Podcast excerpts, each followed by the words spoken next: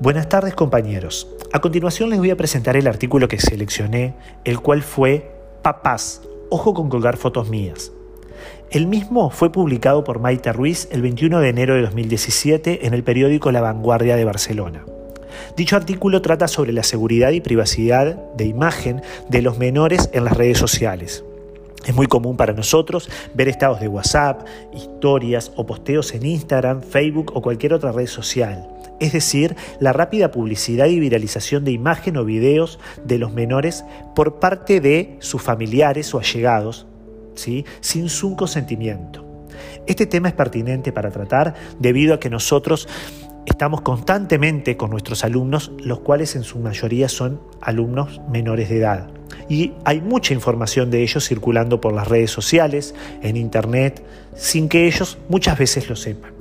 ¿Esto a qué se debe? A que los familiares es muy común que desde que se enteran que van a ser papás, empiezan a publicar la historia de ese adolescente, desde una ecografía hasta cuando cumple su primer año, su primera comunión, etc.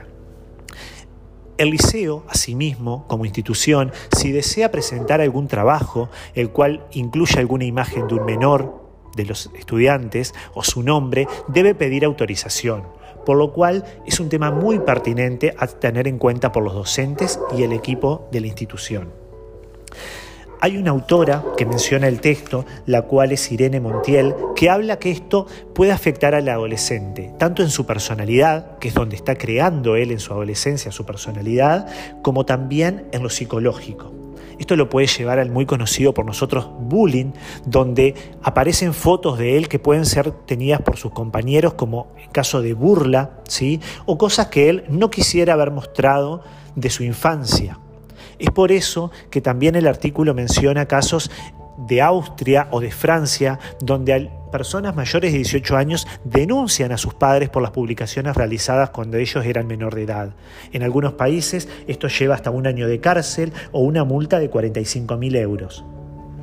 También el artículo nos da ciertas recomendaciones para tener en cuenta, como por ejemplo la discreción, el sentido común, vigilar la privacidad, tener prudencia. Para finalizar, como padres y como mayores responsables debemos ser conscientes y hacer conscientes a nuestros estudiantes de que cuando queremos publicar algo tenemos que tener el consentimiento de la persona, ya que esto lo puede perjudicar a futuro.